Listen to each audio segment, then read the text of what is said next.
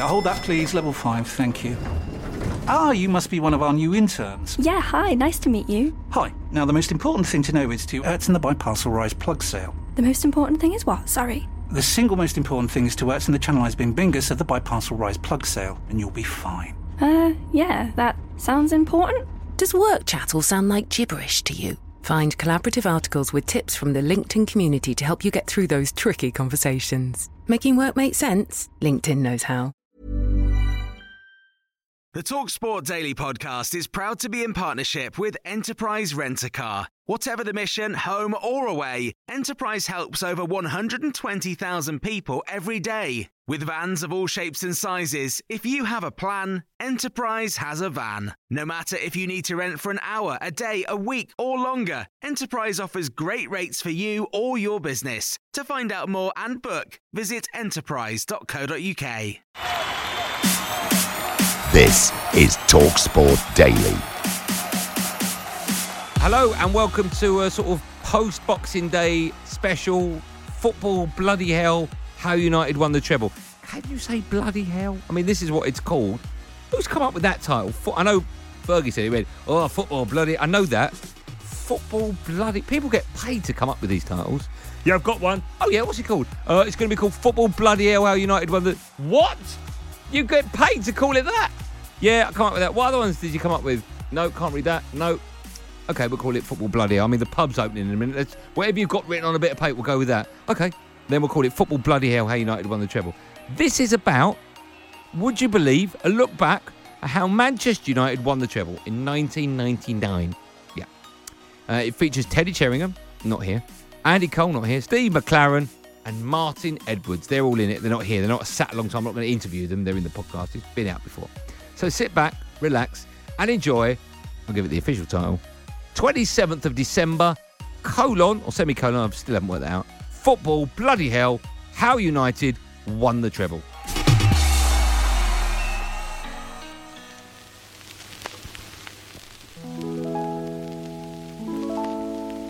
It's very difficult to start at the beginning of any story when you know how it ends. Three is a magic number. Is this their moment? Yes, it is. Beckham It's a magic number. into Sheringham and Solskjaer has won it! Somewhere in the ancient mystic trinity, you get three. Manchester United have reached the promised land. That's a magic number. I remember Sir Alex saying to me, "Look, I've got a funny feeling it's going to be a big season." Nothing can have a top 99. Sensational goal from Ryan Giggs. Skip's been sent off. Schmeichel has made a penalty save and I've scored a wonder goal. I don't know what I would have done. And he just said, sit down. Stevie, sit down. This game ain't over yet. Name on the trophy. I can't believe it. Football, bloody hell. What is it? Three. Yeah, that's a magic number.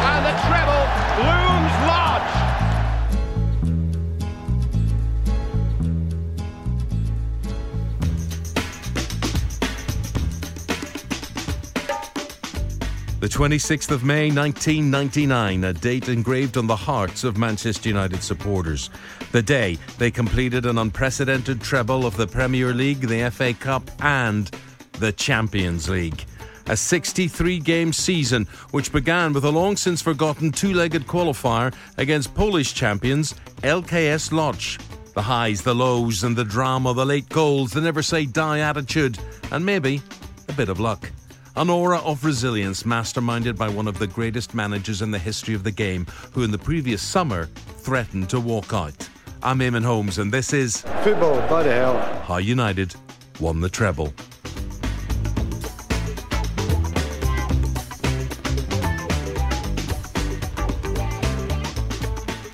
To tell the story that ends in May 99, we must start in November 86.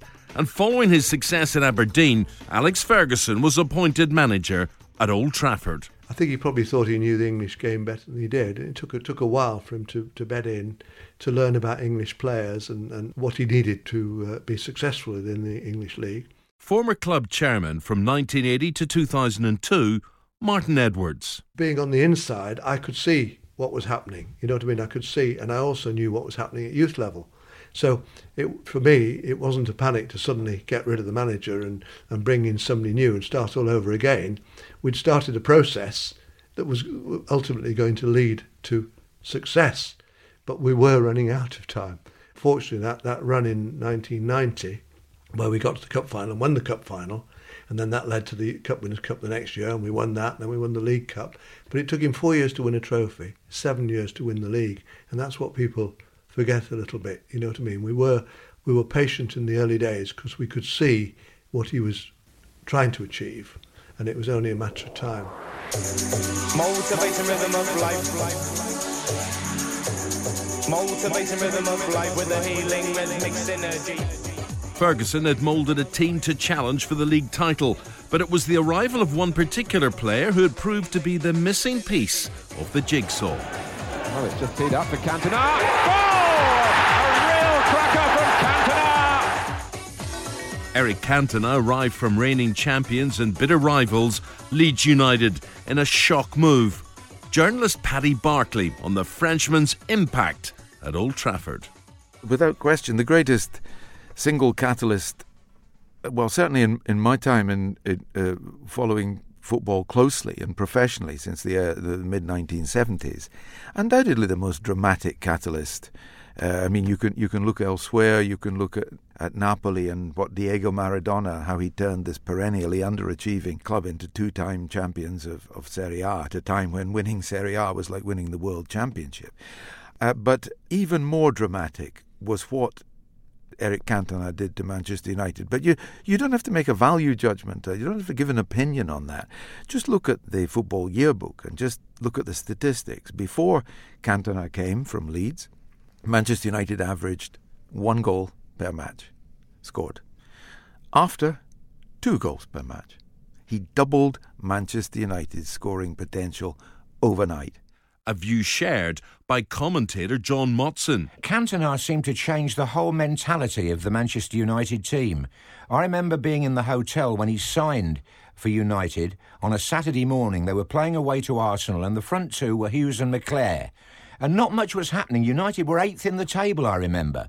And then Cantona arrived, having had the uh, title already behind him at Leeds United. He, he just seemed to inspire not just the team, but the crowd as well. I mean, they still chant about him at Old Trafford, don't they? Former United player Danny Higginbotham. As a United supporter growing up, he was just unbelievable. I remember the day that he signed when he came from Leeds United, and he was the final piece in the jigsaw to give you know United the the league title that had eluded them for so long. And he was just he was incredible. I think he, he did unbelievably well for the younger players as well that were coming through, you know, the class of ninety two. A first league title in twenty six years was followed by a League and Cup double the following season. But in the summer of ninety five, at the end of a trophyless campaign, Ferguson embarked on a clear out.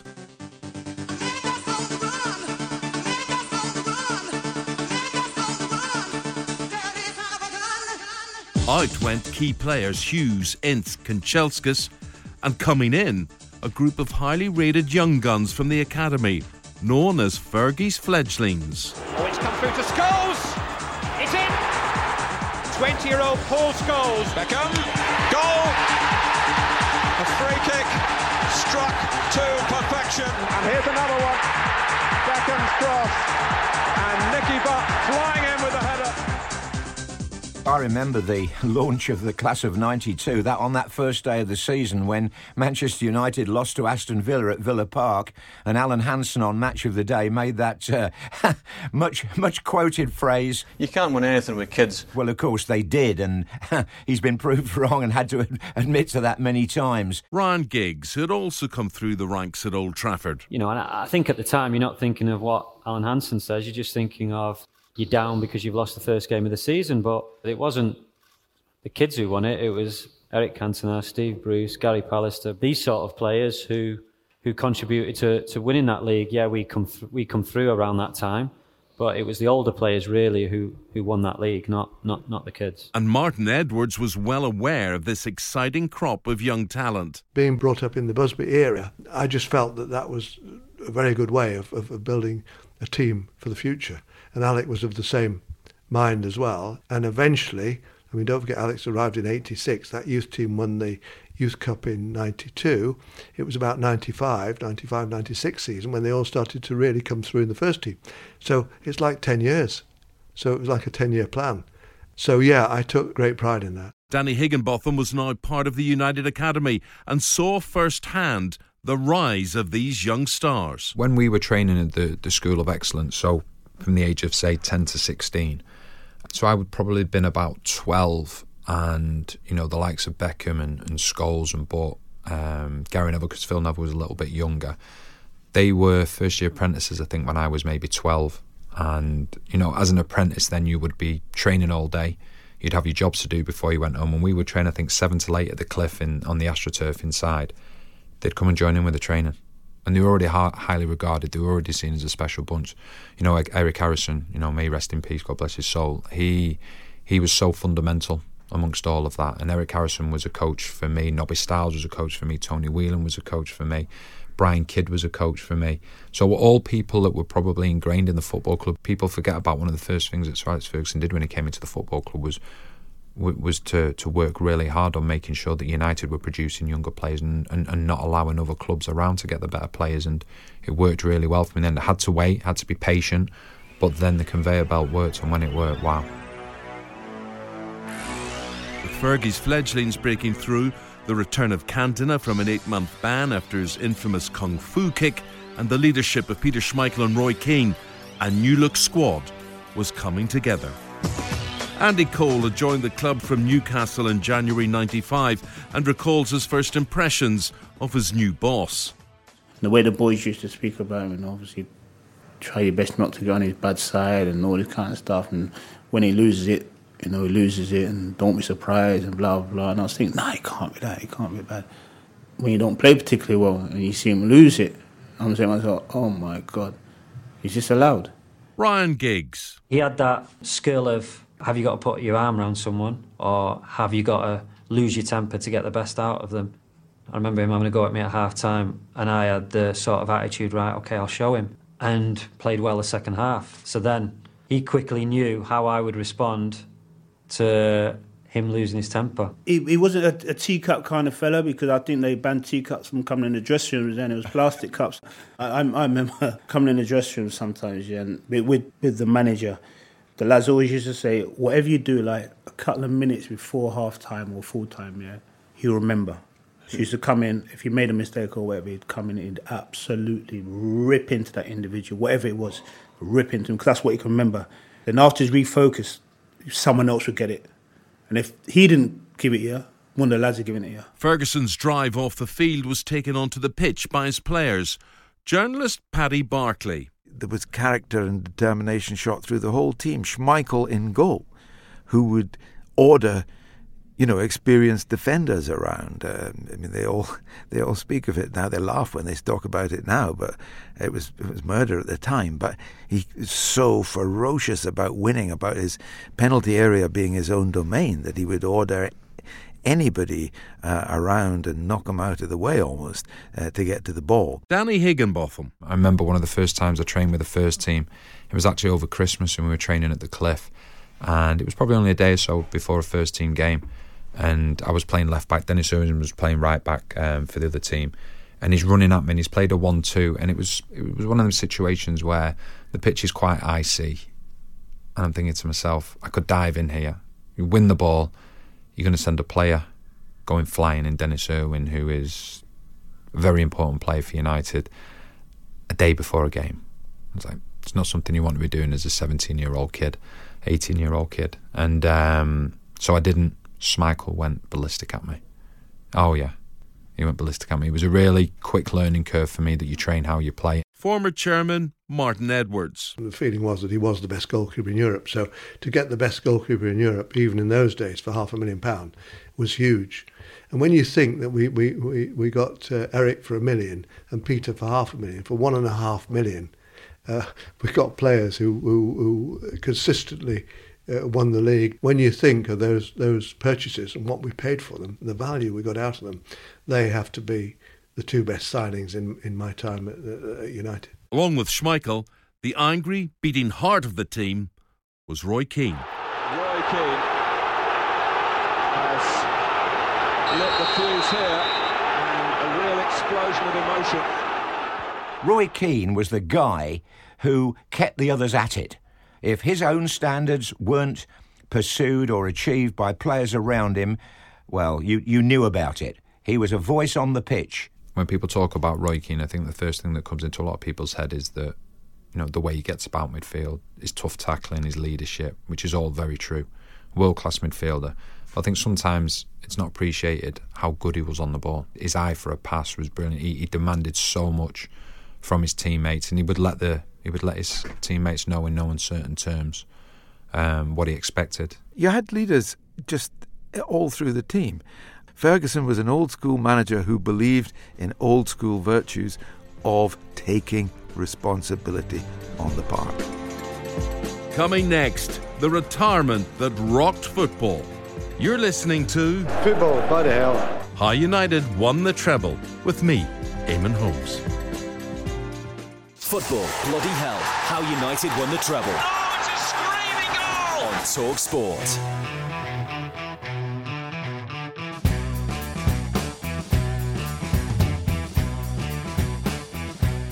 Despite their domestic success, Ferguson's side were making little impact in Europe. ITV commentator Clive Tyldesley. He had weathered the first couple of years with all kinds of restrictions on how many overseas players and so on that he, could field. They'd had a couple of real sights of uh, of glory the two previous years and not made the most of them. And of course, if you spoke to Sir Alec today, tell you that his only real regret as Manchester United manager was that they didn't win maybe twice as many European Cups as they did. They were still finding their way, and indeed, English football was still finding its way. I mean, one of one of the reasons why we look back on the 1999 final and place it with such standing and status is that it had been so long since an English team had had their hands on the European Cup. United's forays into the Champions League under Ferguson had been far from glorious. In 93 94, they lost on away goals to Galatasaray. A year later, they suffered embarrassing defeats to Gothenburg and Barcelona as they crashed out in the group stage. Blackburn were England's representatives the following season, but United were back a year later and reached the semi finals. Progress. The league title was retained, making it four under Ferguson, but the season ended with the shock retirement of talisman Eric Cantona. To lose him was a massive, massive blow. Andy Cole. He was like any of us. You know, we want to win the European Cup. And that year we went out to Dortmund in the semis. That deflated us all because we should have won it. Tretschok. It's in there. It's deflected on the way, but Tretschok has made it 1-0 for Dortmund. But I think that one really took the wind out of his sails and he yeah. made his mind up most probably that possibly he couldn't take the team and any further forward and he didn't believe he could possibly win the European Cup. And when we went back for pre-season, the lads were saying like, I remember Giggs is saying to me, the only person I think you can bring in now, he's got to be Le Tissier. And we were saying as well, we couldn't see Le Tissier leaving Southampton. So as he didn't leave Southampton, we ended up buying Teddy. Yes, I was replacing Eric Cantona as such in the team. Teddy Sheringham signed for three and a half million pounds from Spurs in July '97, aged 31, two months older than the man he replaced. That was never a problem for me as a player. I I joined Tottenham the season that Gary Lineker had left. I came into the England setup just as Peter Beardsley was coming out of the England team. So I never ever put extra pressure on myself to say, "Oh, I've got to, I've got to perform like Lineker or Beardsley or Cantona." You know, I just took it that this, you know, life goes on. This manager wants me to perform for him in his football team, and I feel like I'm very able and capable to to come into this team and and look a good player and, and enhance the team. Arsene Wenger's arrival at Arsenal in September '96 was a game changer. His approach to fitness, tactics, and football and culture at the club turned them into League and FA Cup winners in the 1997 98 season. Bookmakers had paid out on a Ferguson side that were 12 points clear in March, only for them to blow the lead and miss out by a point to Wenger's double winners. And here's Steve Bould. And it's Adams, put through by Bould! Would you believe it? That sums it all up. Arsenal, the cream of the crop. That led to a summer of soul searching behind the scenes at Old Trafford. Martin Edwards. At the time, we felt that, that you know, in '98, we'd, we'd, we'd just slipped a little bit, you know, having done the, the double the year before or, or two years before. And then uh, we, we just felt that, that perhaps that year we'd, we, we, we'd just taken our foot off the pedal a little bit. So, uh, you know, we did call Alec back from holiday, but also having done that, we also supported him. That conversation infuriated Ferguson, leading to an offer of resignation, which was later withdrawn. Edwards recalls Ferguson's reaction to that meeting. It didn't go down that well at the time, but having said that, you know, I don't think Alec was one for for uh, bearing grudges or, or, whatever. And in fact, that was obviously shown by the way that he, he responded. You know, we responded as well because we supported him with those players. Reinforcements were needed, and in the summer of 1998, there were some fresh new faces arriving at Old Trafford. Yorkie, Jaap, and uh, Jesper. And bringing in those those three players were massive because you know possibly Jesper if Giggsy wasn't playing, Jesper was slotting he's an international. He, he played for Milan and teams mm. like that, so we knew what was going. Jaap was he was a beast, one of the best centre-halves I've ever played with, and the White was just. In the end, it was a dream to play with. Jaap Stam, brought in for a then record fee for a defender, remembers vividly the moment he arrived into an intimidating dressing room. For myself, you know, I felt uh, how big I was in Holland, this, uh, small I felt when I came into uh, into United. You know, like you're saying when you join up with the likes of of Schmeichel and Keane and, and Scholes and Giggs, you know, although they weren't that old as uh, you know in age, but uh, very experienced players. You know, they, everybody in England knew them as as as uh, top class, world class players as well, and you know, as a, as a Dutch boy from uh, from Holland, you join a big team. Uh, most of the players didn't even know me and knew me when I uh, when I joined United, of course. You know, so you have to um, start from the beginning again. Andy Cole had a new strike partner, and it was Dwight Yorke from Aston Villa. What he did to the dressing room, just his character, very infectious. You know, I remember someday the gaff would go absolutely off on one, and the white would be still laughing. Is the gaffer thinking that Yorkie's taking a mick or whatever? Because he never, he never ever didn't have that smile on his face. You know, so him coming into the dressing room just like that was was massive. After a trophyless first season, Teddy Sheringham knew his place was under threat. I accepted the situation. It's like one of those things that you uh, you go there to to to be the best, and if you don't win things, then you accept the consequences. But um, I wasn't going to lay down without a fight, but it was obvious that Yorkie and Coley were going to be the main two. And uh, I remember Sir Alex saying to me, "Look, I know you've you've had a couple of injuries. Don't rush back this time. Just make sure that you are ready for the end of the season because I've I've got a funny feeling it's going to be a big season." Coming up next we relive the treble season. This is Football, bloody hell. How United won the treble with me, Eamonn Holmes. Football, bloody hell. How United won the treble. Oh, it's a screaming goal! On Talk Sport. Wait a minute, he's taking another card out for Beckham. It's a red card for David Beckham. Oh no. Two days before Two days I was before. a hero, and the next day they wanted me hung up, you know. Obviously, you know, when you get sent, sent off in any game, it's going to be a low. In the summer of 98, Ferguson's squad reported back to pre season training following an eventful World Cup in France. Matters off the field had galvanised the squad, along with the disappointment of the previous season. Strikers Andy Cole and Teddy Sheringham. The get go was to get the to the Premier League back to, to Manchester without a shadow. So the aim was to get it back. You know, losing games early in the season. It's not the end of the world because you can you can pick that up and make sure you you you know get points back at some stage during the season to to overcome that. There's always a determination to win the league, always. Because like I said, the manager always stipulated that first day of pre-season to be the best team after 38 games. That's what it's about.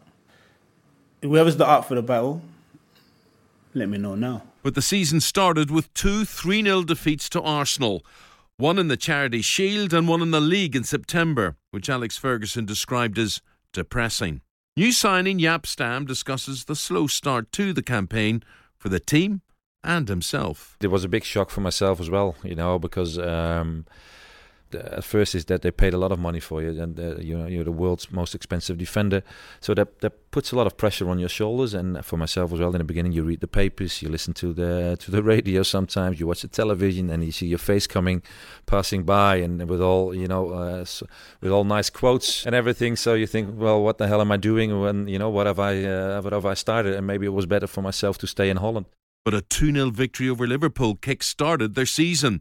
By Christmas, they were up to third, and a new strike partnership was flourishing at Old Trafford. Yorke. That's a brilliant pass for Andy Cole. Well, talk about being on the same wavelength. These two are in perfect harmony. It's a dream partnership. It's a partnership that at the start of that season wasn't meant to be. Yorke had played with um, Teddy, Ollie, Giggsy, Scholesy, and then the manager gave me a game against Southampton. And from that day, he just stumbled on something. It clicked. And you talk about the goals there against uh, Leicester and West Ham. I think we beat Leicester 6 6 2 and West Ham 4 1. And the goals were flowing because the football was just natural between me and Dwight. In the early rounds of the FA Cup, they drew Liverpool, their greatest rivals. Chairman Martin Edwards recalls the tie. It was really after Christmas that we really started to to uh, expand. I mean, we had a little bit of luck in the first round against Liverpool in the cup. We were one 0 down, and we scored two very late goals to to win that game. Beckham takes it. Oh, it's Yorke! Cole and Yorke combined! And after the equaliser, a real sign of things to come. Stoppage time. Well, it was on board, Martin. I didn't see Dermot Gallagher, the fourth official, put it up, so I can't enlighten the folks at home. Scholes! Solskjaer! An incredible comeback by Manchester United. And of course, uh, we then started to, to to win league games, win league games. Andy Cole recalls yet another late winner. Charlton gave us a hell of a game that day at the Valley. They was not gonna. They, hey, they left everything on that football pitch. Everything. I remember Yorkie, and I mean, Yorkie is unbelievable in the air for his height. I think it was um, Richard Rufus, centre half, and he's got to be six foot odd. I remember Yorkie getting up, glancing at a bang. And danger here, it's a goal! Unbelievable finish! Dwight Yorke scores what is surely the winning goal for Manchester United. There you go, 1 0. That was Manchester United that season. And how important will that goal prove to be at the end of this Premiership season? United were top, and that coincided with Steve McClaren's arrival as Ferguson's assistant. You know, I do know that there were a few people in the frame, and I think it was it was David Moyes and myself who uh, who were top of the charts. And I don't know why. You have to ask him why he picked me. But I remember the first day I joined, or first day of training, especially, and going in the office and and kind of saying, "Look, you know, what do you want me to do? We've just on Saturday, we've just won eight one. You know, what do I, what do you want these guys to do?" He kind of just said, "Well." look, son, he said, what did you used to do at Derby? And before I'd even got a, an, an, answer out, he said, whatever you did at Derby, that's why you're here. That 8 1 victory over Nottingham Forest would be remembered for Ole Gunnar Solskjaer's stunning cameo, scoring four goals off the bench. He scored four. It's an extraordinary feat for Solskjaer. But United's hierarchy had seen Solskjaer's signing as a gamble. Chairman Martin Edwards. Les uh, Kershaw, the chief scout, had sort of uh, was talking to me about uh, Solskjaer, and he was playing for Molde at the time. And uh, he was obviously very successful, scoring goals for fun there. But I think Alec was just a little bit concerned whether he could bring those qualities to the Premier League. When we knew the fee was 1.4 million, I just said to Alec at that level, even if he only plays a few games for the reserves, the money's not at risk. We'll get our money back and all the rest of it. So, under those circumstances, he was happy to, to go ahead with the transfer. With Ferguson's side competing on three fronts, their four pronged attack was coming into its own. He ended up with four strikers, and it probably, the amount of games that we had at the end of that season, it, it probably held the club in good stead that he could take Yorkie off, put me on take Coley out and put put Ollie on. Under Ferguson, standards were always high at Old Trafford, and McClaren was getting used to his new surroundings. The first five months from January up to the end of May have been the toughest five months of my life. In whatever I've done, nothing prepared me for them first five months. Uh, the environment was tough, the players were tough. If a cone was out of place, if a decision was wrong, they let you know. They wanted the best. I think it was against Inter Milan at Old Trafford, and um, I think we'd won 1 0. It wasn't a good performance. And I think I came in and, and was a bit over the top in, well done, boys, great, great win. And Roy Keane just turned around and said, Stevie, don't give us that, that bull. He said, he said, we were crap tonight. He said, and when we're crap, you tell us we're crap. Hold that, please. Level five, thank you. Ah, you must be one of our new interns. Yeah, hi, nice to meet you. Hi. Now, the most important thing to know is to Ertzen the Biparcel Rise plug sale. The most important thing is what? Sorry. The single most important thing is to Ertzen the Channelized Bin Bingus of the Biparcel Rise plug sale, and you'll be fine. Uh, yeah, that sounds important. Does work chat all sound like gibberish to you? Find collaborative articles with tips from the LinkedIn community to help you get through those tricky conversations. Making work make sense? LinkedIn knows how. Quality sleep is essential for boosting energy, recovery, and well being. So, take your sleep to the next level with Sleep Number. With a Sleep Number smart bed, you can individualize your comfort level and enjoy a better sleep night after night. JD Power ranks Sleep Number number 1 in customer satisfaction with mattresses purchased in-store. And now the Queen Sleep Number C4 smart bed is only $1,599, a saving of $300 only for a limited time. For JD Power 2023 award information, visit jdpower.com/awards. Only at Sleep Number stores or sleepnumber.com. This episode of the Talksport Daily is brought to you by Enterprise Rent a Car. Planning to hire or share a car or van? Enterprise is there every step of the way. Whenever and wherever you need a vehicle and whatever it's for, Enterprise can help. With over 450 locations across the UK, they're just around the corner. Whether you need a weekend rental, a holiday hire, a replacement car, or you're planning a business trip, home or away, Enterprise are there to help. To find out more and book, visit enterprise.co.uk. The season was reaching its climax. United had progressed to the semi finals of both the FA Cup and the Champions League. And going into April, they were four points clear of their closest challengers, Arsenal, in the league. It was the rivalry that defined the era Ferguson versus Wenger, and the two heavyweights came head to head in the last four of the FA Cup at Villa Park. A nil-nil draw led to a replay three days later, which would go on to become an all-time classic. Here we go, the favourites for the FA Cup against the holders, the Premiership leaders against the defending champions. I always say now, whatever you're going to win, you always need that little bit of luck. I even turn around and say, I didn't even play the second leg. I picked up a knock and the gaffer put me in the stand and said, no, because we got the semis coming up uh, against Juventus. The best game I've ever watched. We had that tremendous semi-final against Arsenal. Of course, we had Keane sent off. Manchester United suddenly find their world collapsing here. They've lost their lead, they survived going behind, but now will they survive the dismissal of their captain? We knew Roy, the way he played on the edge every single game. There's a possibility of, of mm. losing him. Teddy Sheringham. We're backs against the wall now.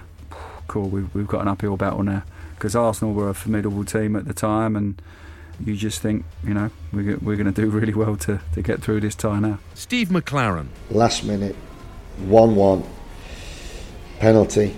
Phil Neville gives a penalty away. Gaffer's going crazy. They have a penalty, Bergkamp steps up, and we're in the last minute of the game, and you think it's all over. Two international greats here and a decisive moment in an FA Cup semi-final replay. Bergkamp and Schmeichel, and Schmeichel has saved it! Peter Schmeichel makes a fantastic save, and, and we're still alive. And when Peter Schmeichel makes a penalty save, you got a chance because you don't see penalties. Had that gone in, well, Arsenal would have been in the cup final, and Manchester United would never have done the treble. It was a never say die attitude, and you know, if while you're still in the game, you've got a chance. And the, the amount of outstanding players that you still had on that football pitch, you know that someone can come up with something special. A rather weary one from Vieira.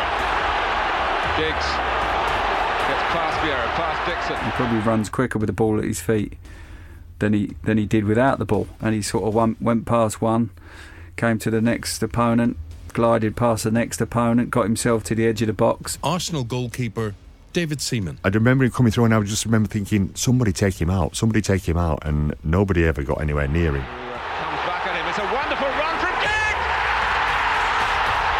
Sensational goal from Ryan Giggs. He hit it that hard that I'm sure it was past me before I'd even moved my hands to go up.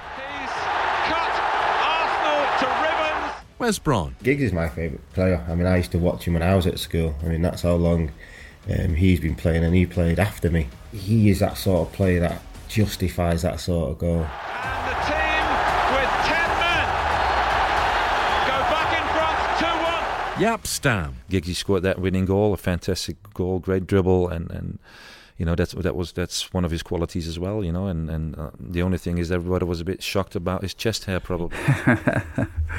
Only he can explain that, can't? It was, um, I think, a shock to many. You ten men, you know, we we having a good guy at it to score a goal like that. Skip's been sent off. Schmeichel's made a penalty save, and I've scored a wonder goal. I don't know what I would have done.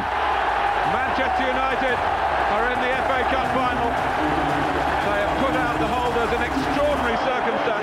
Paddy Barclay. Best answer I can give to the question of was there a turning point in that season is to give you the answer that Peter Schmeichel gave me at the end of it when he said that that goal gave Manchester United a belief uh, in their own invincibility that Schmeichel felt, in fact, Schmeichel was certain, carried them through uh, to the rest of the season and the historic treble. On to Turin, with United and Juventus tied at one apiece.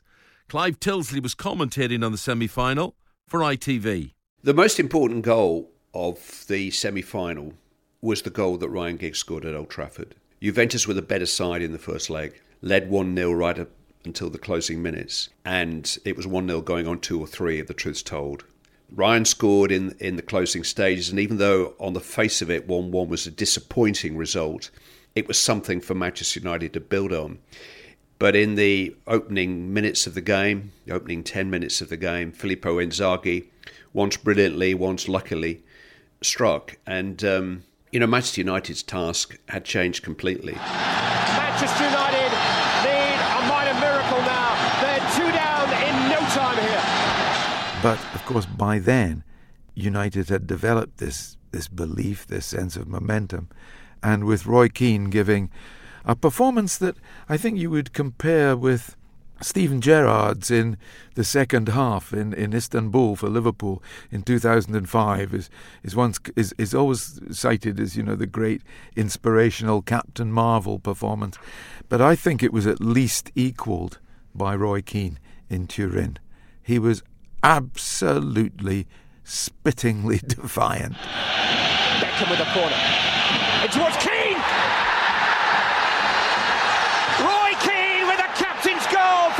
Manchester United. Game on. I mean, how he marshalled the troops, even though he'd been booked and he knew he was out of the final, he still played like a man inspired.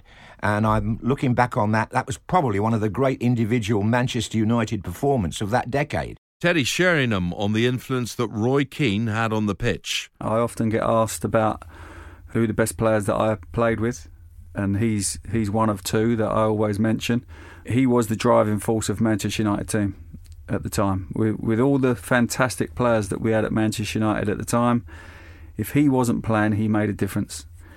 If any of the others weren't playing, we fitted around the situation and made it work. But Roy made a difference. Even if he wasn't having a good game, he would drive other people on and make sure that everybody was doing their jobs and knew when to slow the game down, knew when to speed the game up, knew when to have a nasty tackle, knew when to calm it down and just put the frighteners on their main man as such and just show who's boss. That that's what football's all about in the Premier League and and in and European football as well. You have to stamp your authority sometimes, and he was our he was our main man and leader. If Keane was one of two, who was the other? Gazza. Keane had got them back in the game, and there was no stopping United. They were playing against the team that might actually have been the favourites to win the competition at that stage. A star studded but also very streetwise Juventus team. The nature of the comeback that night, both the spirit and character, which was epitomised by Roy Keane playing on after the yellow card as, as if it hadn't happened, but also the sheer skill and quality, the combinations, particularly between Cole and Yorke that night, actually confirmed Manchester United, maybe belatedly, as a real Champions League contender.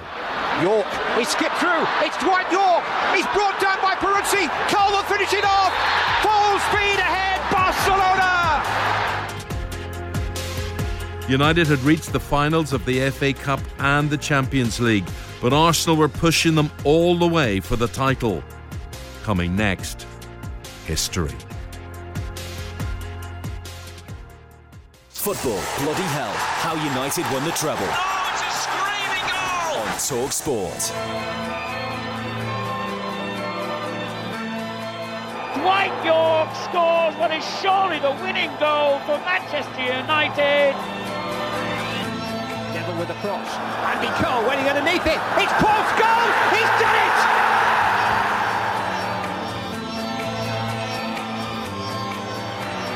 Back at him. It's a wonderful run from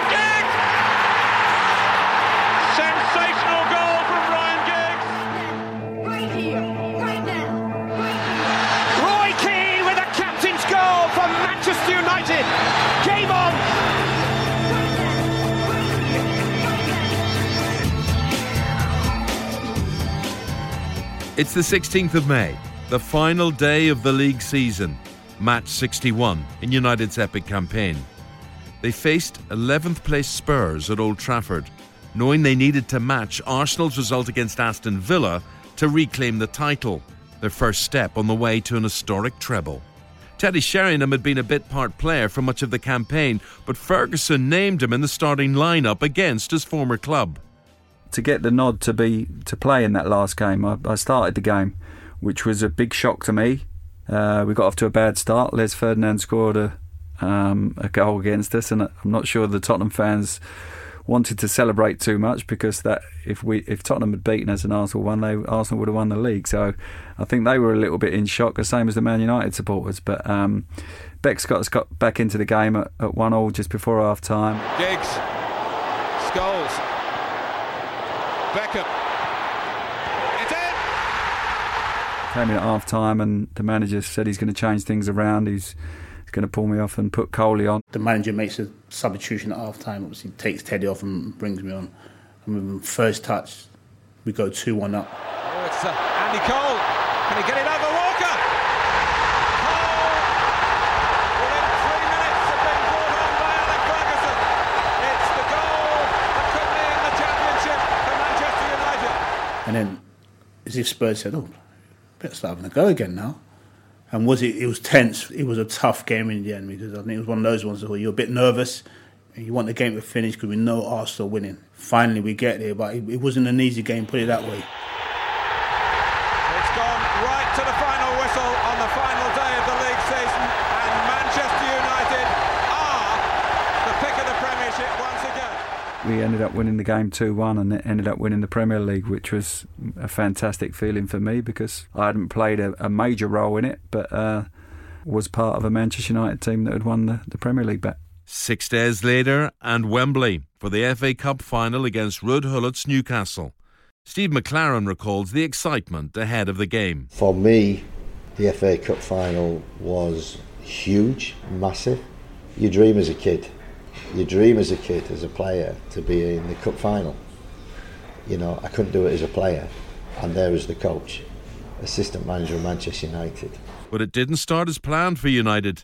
Teddy Sheringham. During the week, found out that I wasn't playing in the FA Cup final. Disappointed. But after six minutes, Roy Keane gets injured, goes down, says he's coming off. Three players go and warm up from the bench. I sit there and I think to myself, blazing hot sunshine, sitting there behind Sir Alex Ferguson, and, and thought, well, it's not me going on, it's Roy Keane, he's, in, he's midfield. And he turned around to me and said, Ted, you're going on, get ready. And I'm, I sort of looked at him perplexed as if to say, what? For Roy, and I thought, what? What am I even thinking about? Questioning the managers. Couldn't wait to put my boots on and my pads and get on there. And within two minutes, I'd scored the opening goal in the FA Cup final. Cole. Shook off two opponents well. Sheringham, who's just come on. Little ball inside to Scholes. Sheringham goes again and scores! Oh, would you believe it? He's only been on the pitch a minute. And he's put Manchester United in the lead. It's Teddy Sheringham.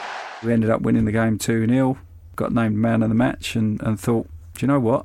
I might just put myself in the frame to, you know, we've just won the FA Cup. I've had a, I've had a good day. I got I must have a chance of playing in the in the European Cup final on Wednesday night. Two down, one to go. I think that what I've achieved stands for itself, and, I, and I'm, I'm lucky to be able to do that. What I've, what I've won as a manager, I'm blessed.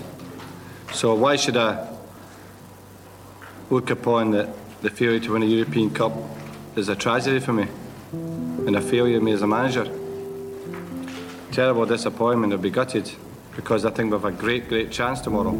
Steve McClaren recalls Ferguson's team talk in the Nou Camp dressing room ahead of the final against Bayern Munich. That was his strength. Every team talk I, I heard him do was not so much about tactics, not so much about the opponent. It was all emotional. It was all, this is the reason why we're here. This is the reason why we have to win this game. This is the reason why we're in football. This is a reason why you could be writing your name in history. This is a reason why most people, most people, you know, dream and dream of huge things, of flying to the moon. You have the chance to fly to the moon and land on the moon tonight. ITV commentator Clive Tyldesley on United's opponents. I don't know what, what the bookmakers were saying, but I suspect that Bayern Munich's superior European experience. It was, um, you know, it was a team with Matthäus and Effenberg, Kahn. I mean, they, you know, they, these they, these were, were guys who seemed to have been around the European scene for hundred years. Certainly, they were the very last team in the world that you wanted to be 1 0 down to from, from five minutes into the game. It's Basler. Oh, deflected and in. First blood to Bayern Munich. United were un- unbalanced on the night. Uh, Beckham played in the centre, Giggs played on the right because of Keane and Scholes' absence. Didn't quite fire at any stage. Teddy Sheringham was watching from the bench. We was losing at 1 0 at half time, and I can remember a bit of the speech that, that Sir Alex came in and made. Have a look at that trophy.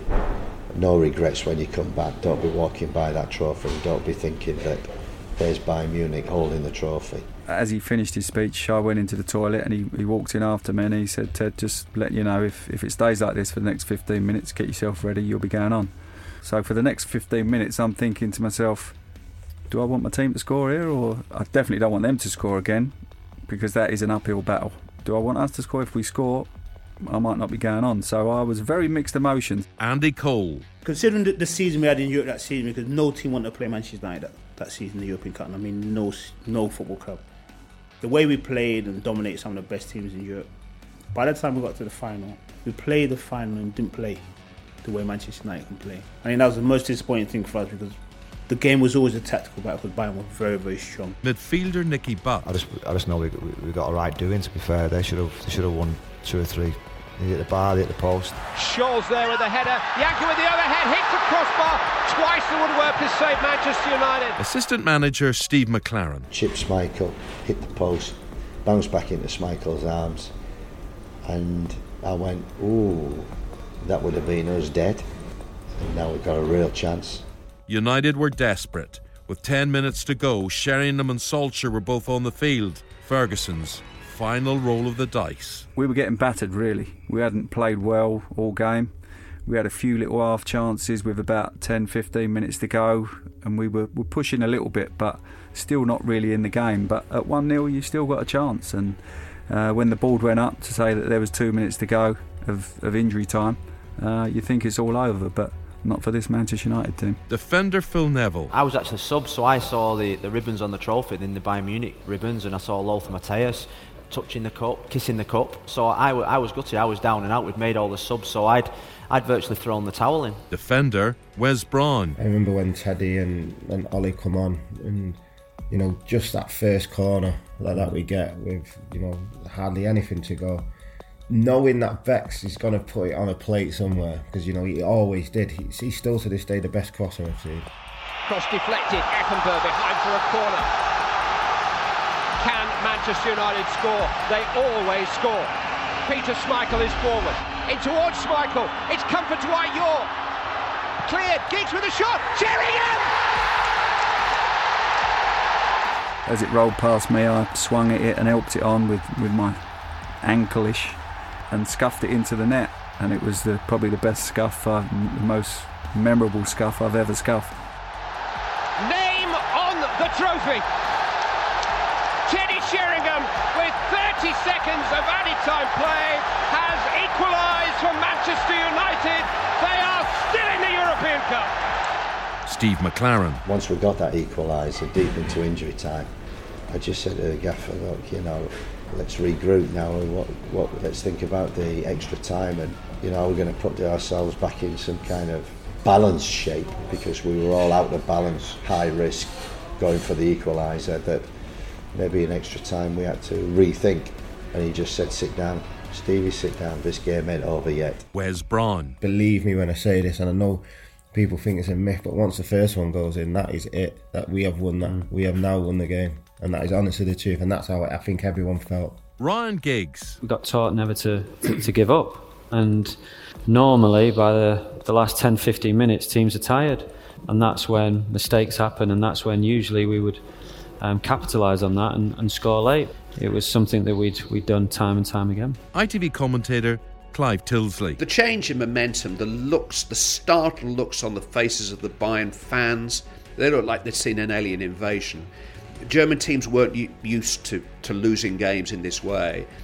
And it was really only a matter of time, whether it was going to happen in the next two minutes or the next 32 minutes. The, the tide had turned. Ollie takes out the left wing again, tries to take him on. I'm in the box, tries to whip a cross in, goes out for a corner. So now I'm buzzing. I'm absolutely buzzing. I'm thinking to myself, I've just scored one, put it up there. I feel like I can jump 10 feet tall, put it in and around an area. Bex, you know exactly where I'm going to be going. You know, he had a uncanny knack of finding finding me my run.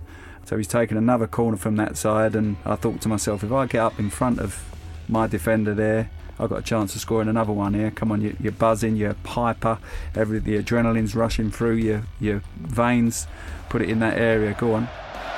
Is this their moment? Beckham into Sheringham.